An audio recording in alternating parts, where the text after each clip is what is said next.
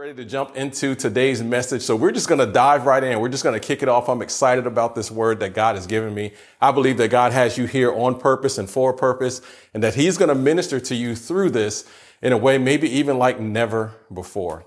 So as we dive into this, I have a question for you. Have you ever done one of those DNA tests? You know what I'm talking about, like 23andMe or Ancestry.com, those tests where you swab yourself, you send it off, and they send you back all these results. And it shows that, you know, like you're Scandinavian and Italian and North African and all these other things. And I've seen, I've never done one personally. Uh, I don't know why. I just haven't. Maybe I don't want to invest the money in it. I'm not sure. I wonder all the time about, you know, where am I from? What's my heritage? But I've just never done one of those. But I've met people who have. And all of those people seem to take on a new sense of identity. They seem to take on a new uh, sense of understanding of who they are and where they come from. They get invested in their heritage. I've seen people go out and buy traditional uh, clothing from wherever that, that test says that they are from. And I just see them take on a new sense of who they are, all based off of this DNA test. Well, today I'm going to talk to you about your spiritual DNA. I'm going to talk to you about the things that are hard coded into you as a believer. These things should excite you. They should make you fired up about learning where you are from. And they should get you just, like I said, on fire to be ready to go out and be the hands and feet of Jesus. Now, as we're in this series, Identity Theft, talking about the things that the enemy has stolen from us and taking those things back, over the last two weeks, we focused a lot on the enemy. Our verse for this series has been John 10, 10, which says the thief comes only to steal, kill, and destroy. But I, this is Jesus talking, but I have come that they may have life and have it abundantly. And Jesus is the they that he's talking about is his sheep. Jesus is the good shepherd. And he said that he came that the sheep would have life and have it abundantly. And like I said, over the last couple of weeks, we focused on the thief, what he does, his tactics, how he steals and kills and destroys us. Well, today we're going to focus on the second part of that verse. And this is a message I believe the enemy does not want you to hear. I don't think he wants you to know this because when you discover who you truly are in Christ, he cannot stop you. Amen. And so I believe that you're going to hear from God today. I've got a word for you. To, like I said, I'm fired up about it. I'm excited. I feel a little bit like Pastor Brian, like ready to go uh, with this. But I hope you're excited as well. I hope you are ready to hear from God on who he has created you to be and who you are in Christ. If you have a pen available, I highly encourage you to take notes, follow along, encourage the people that are with you to take notes. And then after the message, if you're meeting in homes with other people, discuss some of this stuff, have some conversation about it and talk about where you are in this process of discovering your identity and help one another grow in Christ. Are y'all ready to dive in? I know that I am ready. So today I have three points for you. We're back to the three points and they are three things that we are in Christ. Now, let me say this up front. There are so many more things I could have gone into here. There are so many more things than we, that we are in Christ other than these three things. But I figured you wouldn't appreciate a 48 point sermon and I didn't feel like delivering one. So we're going to focus on three. There are three that I pulled out, but I believe these three talk about the essence of who we are in Christ. All right. And here's the first one. And you're going to say, Jay, I know this one, right? When you hear it, you're going to be like, I already knew that. But we're going to talk about it though. The first one is this. In Christ, you are a new creation. You are a new creation. Turn with me to 2 Corinthians 5:17 and this is why many of you know this one cuz 2 Corinthians 5:17 is somewhat of a famous verse it's one that we like to rehearse as believers but you are a new creation and 2 Corinthians 5:17 says this it says therefore if anyone is in Christ he is a new creation the old has passed away behold the new has come. In Christ, you are a new creation. You are fresh out of the box. You've got that new car smell, if you will. You are a new creation in Christ. What does that word new really mean though? What does that mean that you are a new creation? Well, think about how we've talked about being created in the image and likeness of God and how in Genesis chapter three, the fall happened and Satan came in and tried to destroy that image. God has restored you to that image. In Christ, you are once again created in his image and his likeness. You are a new creation, back to the beginning, brand new. But here's the problem. Many of us walk around carrying the old with us. Many of us walking around carrying so much baggage from our past, so much baggage from the things that have happened to us in the past that we don't ever get to fully experience being a new creation because we're stuck in the old. Even though Jesus died to free us from the old, even though he set us free as captives from the old, we still live like we are stuck in the old. And that's a problem for us, children of God. That's a problem for us, church, because we can't live in the past and expect to experience God's best in the present and the future. You've got to realize that you are a new creation. The old baggage is gone. You can shake that off. Your past does not define you. You're not defined by the mistakes that you made. You're not defined by what was done to you. You're not defined by any of the sins that you committed in the past. When you receive God's gift of salvation in Christ, you are a new creation. The old is past. Scripture tells us that God separates that stuff from us as far as the east is from the west. But many of us have been delivered out of things that we're choosing to still hold on to. So I want to challenge you today, church. Realize that you are a new creation. Realize that you have been made new in Christ. You don't have to carry that baggage with you anymore. And I want to tell you this. I'll be honest with you. I am guilty of this. A lot of this message today is really me preaching to myself and God just letting you watch because I am guilty of carrying the old with me. I'm guilty of walking forward into the future, but constantly looking in the rearview mirror. I'm guilty of playing those what if games. God, what if I had made this decision? Or what if I had turned left here instead of turning right? Or God, why did this happen to me? Why did that person hurt me that way? God, why did I screw up my life in this way? And what if? And God, why? And what if? And God, why? I am totally guilty of all of that. Totally guilty of all of that. But church, we have to realize that we are a new creation. If we're really going to be a city set on a hill, a light that cannot be hidden, it comes from being this new creation. The old you was not able to be a light. The old you was spiritually dark, was spiritually dead, but now you are a new creation. You are the light of the world, a city set on a hilltop that cannot be hidden. We need to walk in the newness of who we are. I want to challenge you. Don't be defined by your past. Don't let your past dictate who you think you are today you are a new creation. And because you are a new creation, you have value, you have worth. God chose you, He picked you, and He did that intentionally, and He made you new. And that carries us into the second thing that we are, and it's this you have been made worthy.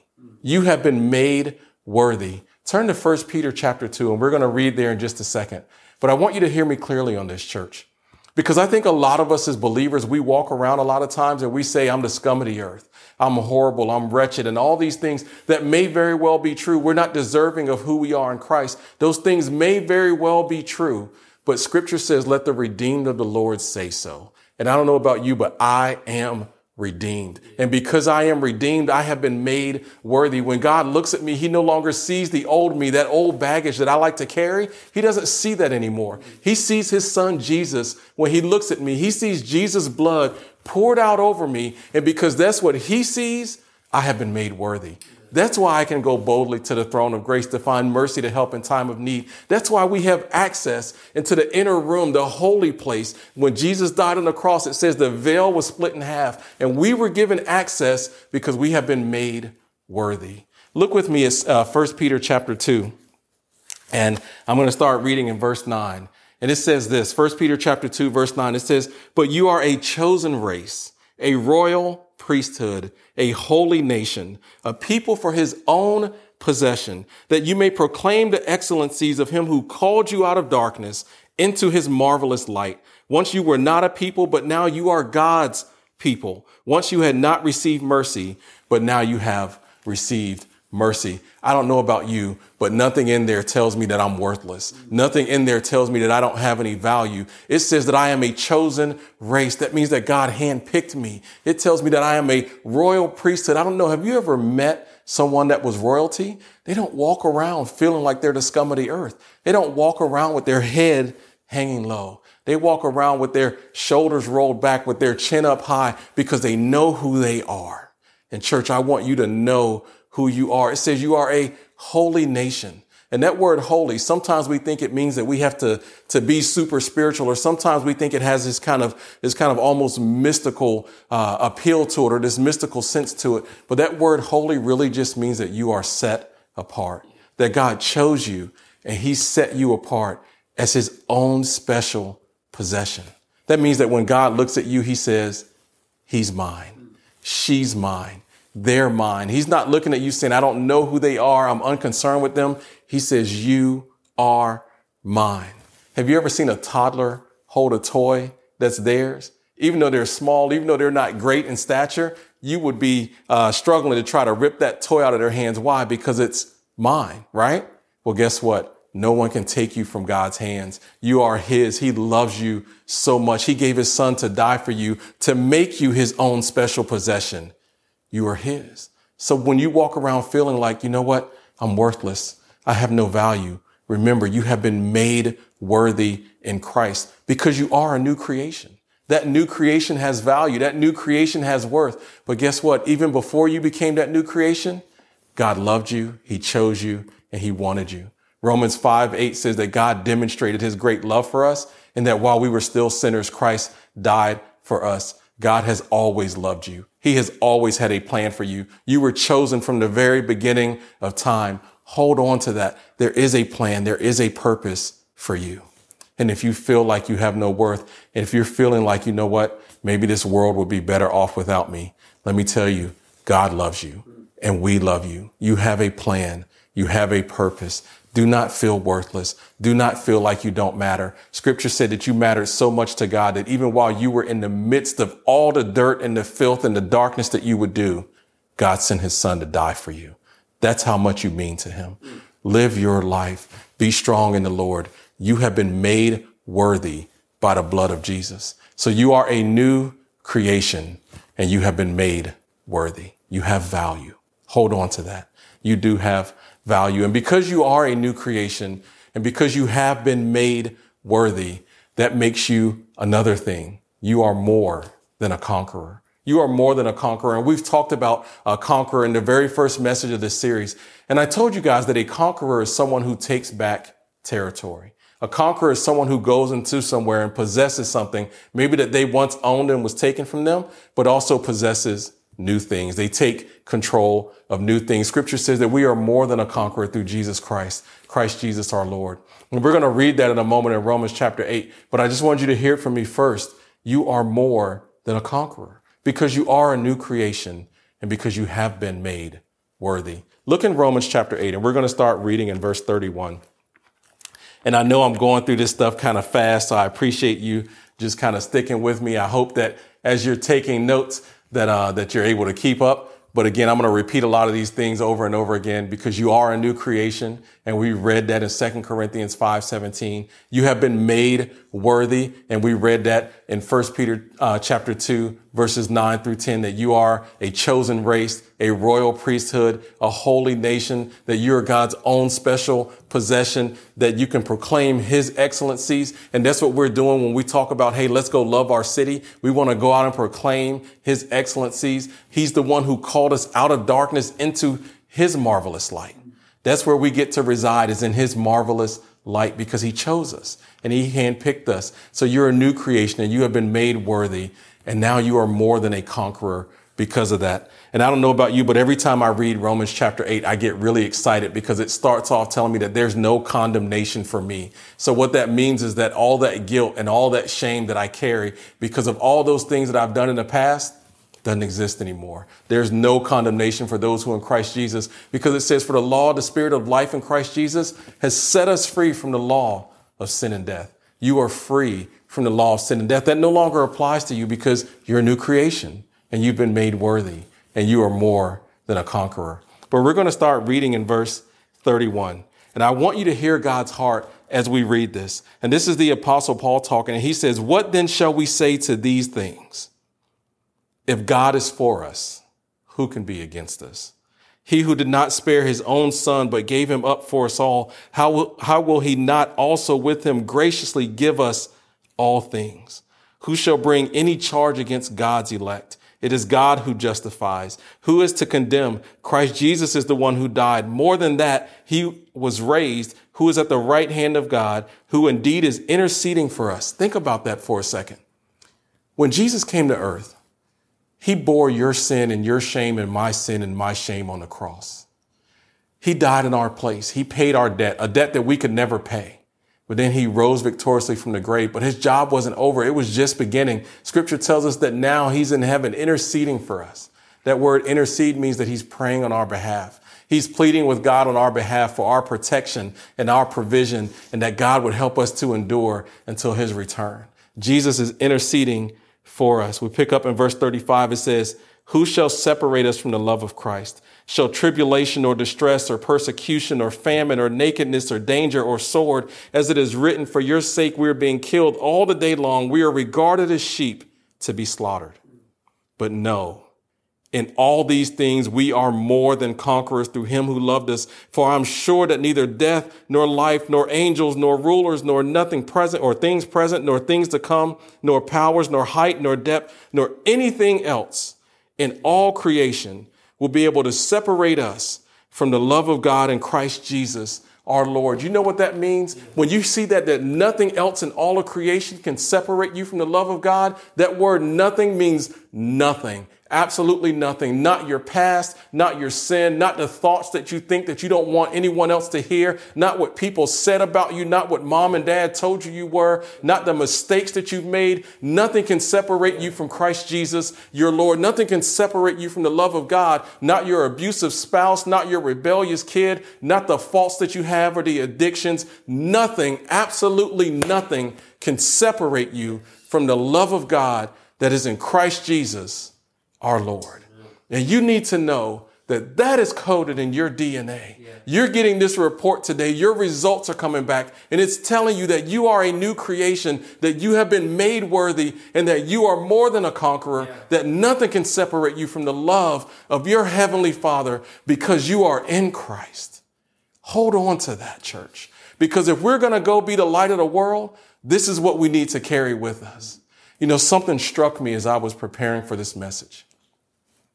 I started thinking about the disciples. I started thinking about the apostles, Peter and James and John and all those guys. And here's what struck me. Jesus crucified on a cross. Peter crucified upside down. James beheaded. All of the disciples, all of the apostles died horrible deaths in some way. Paul beheaded with the exception of John, who died basically of old age, exiled on an island that was a, a forced labor camp after he had been boiled in tar. Right. Sounds great, doesn't it? All these men, including our Savior, died what we would consider horrible deaths.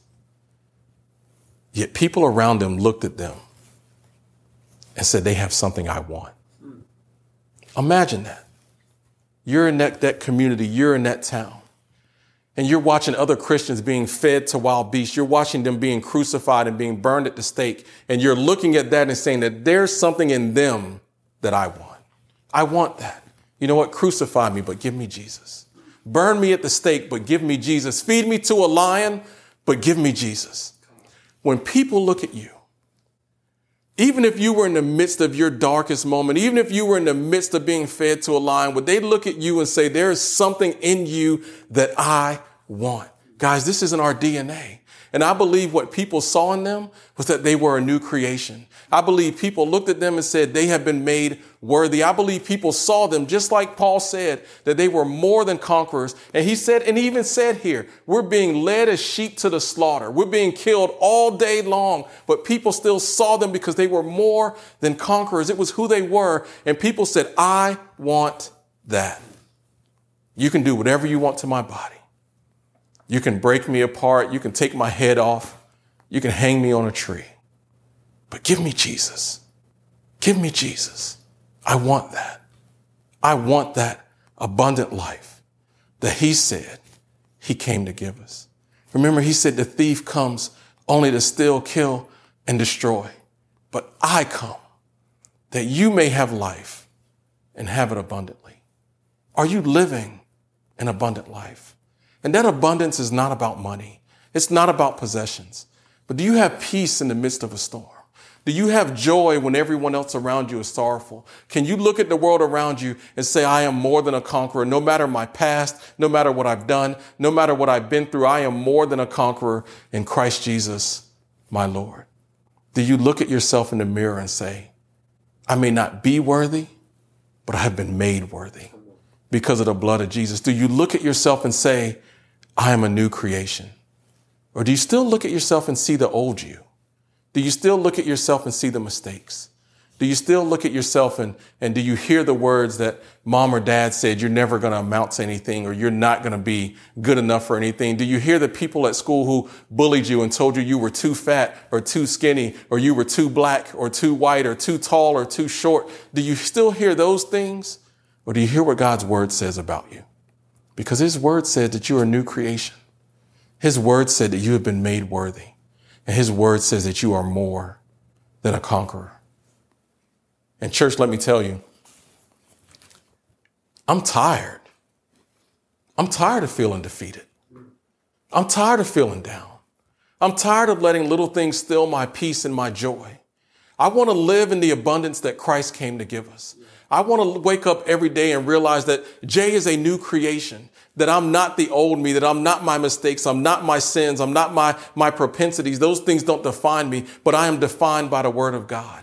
I want to wake up and live in the knowledge that I am redeemed. And because I am redeemed, I should say so. I'm not going to walk around, although I may be, like Paul said, the chief of sinners. I'm not going to walk around and talk about who Satan wants me to call myself. I'm going to be what God says that I am. I'm tired of feeling defeated. I'm tired of feeling tired.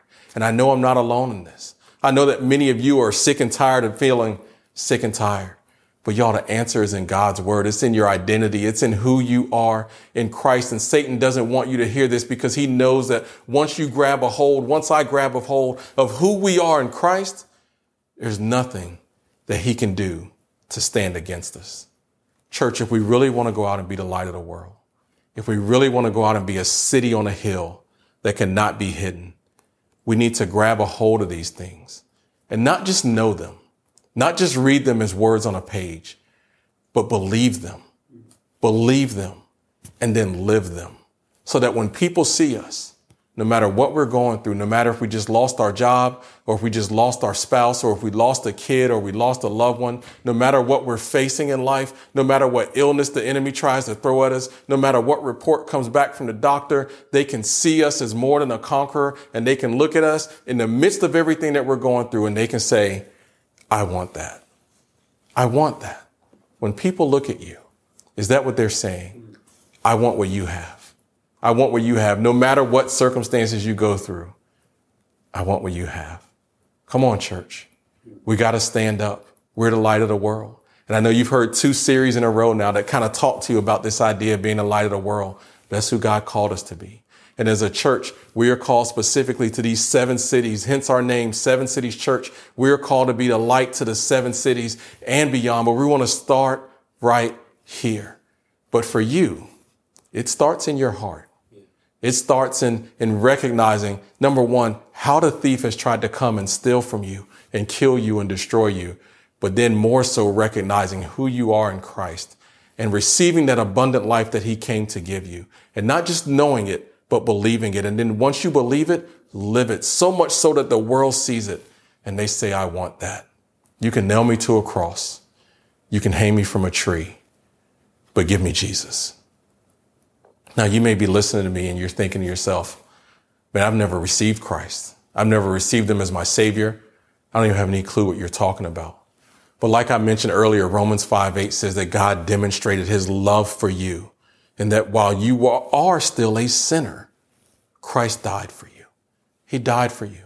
And what that really means is that Jesus allowed himself to be beaten beyond recognition. He allowed himself to be nailed to a cross on your behalf so that he could take on the guilt and the shame and the wrath of God and the punishment for your sin and my sin. And he could put all those things in the grave and he could defeat them to make you free. So Jesus loves you. He died for you and he wants to give you an opportunity to experience eternity with him in a relationship with the Father that starts right here, right now, here on earth where you can live and be a new creation, where you can be made worthy and you can be more than a conqueror. And if you feel the Holy Spirit tugging at your heart right now, and maybe you can't even identify it. Maybe you're having these feelings where, where you're feeling convicted of your sin and you're thinking about the things that you've done wrong and that sense of remorse and stuff. And there scripture says that godly sorrow leads to repentance. That's the Holy Spirit drawing you to Christ, convicting you, giving you this sense of, I need to repent your next step is to realize that Jesus is the only way, that he is the way, the truth, and the life. And the only way to the Father is through him. And so you call out to him and say, Jesus, you died for me. I believe that you are my savior. I believe that you died on the cross, but more than that, I believe that you were raised from the dead three days later. And now you are in heaven at the right hand of the Father, daily making intercession for me. If you, if you pray that, if you say that, scripture tells us that we will be saved, but it's only if the Holy Spirit is guiding you there. Other than that, it's just words that we're throwing out. And then you can begin to experience the abundant life that Christ came to give you. Or maybe you would admit what I just admitted a few minutes ago. You are a child of God. You know that you are a child of God. You know that you've been redeemed, but sometimes you have trouble saying so. Maybe that's where you are today, where you realize you are a new creation, but you're carrying so much of the old with you. Guys, we've got to let it go. And I know it's not easy. I know it's hard. I know it's hard to block out those voices at night. I know it's hard to unhear those words that were spoken to you. I know it's hard to forgive yourself for the things that you've done. I know it's hard to, to, I don't want to say let go, but I know it's hard to just say, God, I put these in your hand. I don't want to deal with them anymore. Guys, we carry around guilt and shame for years and years and years that Jesus has already made us free from. I know it's hard to let it go, but the only way that you can live in the abundant life that Christ came to give you is to realize that you are a new creation and that you've been made worthy and that you are more than a conqueror. You've been set free. You're no longer a captive. Stop letting the past define you. Again, I know it's hard, but church, it's time for us to let those things go because that's when we're able to go out into the world and we can use those things. We can allow God to use those things to reach people who maybe are doing the things we used to do, to reach people who maybe have been hurt the way that we once were hurt. That's when we can go out into the world.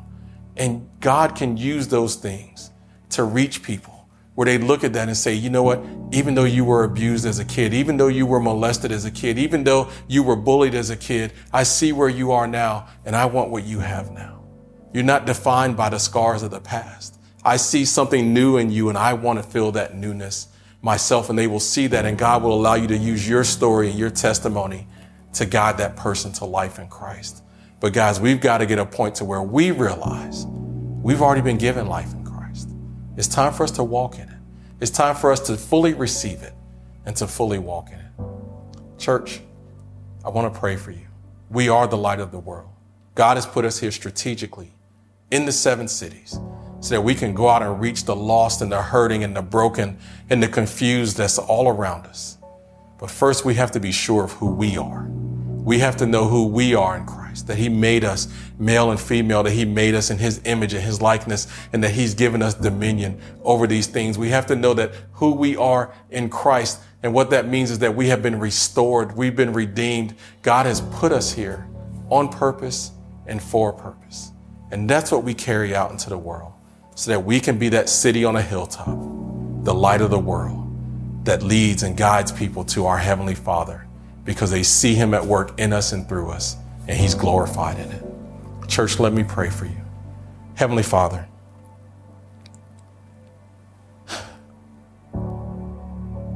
Lord, I'm just in awe of who you are. There are so many things that we just don't deserve. But you have freely given them to us anyway.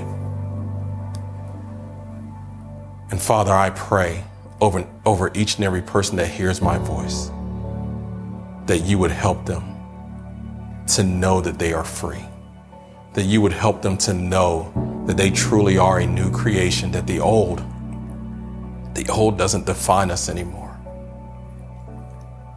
but we find our identity in you.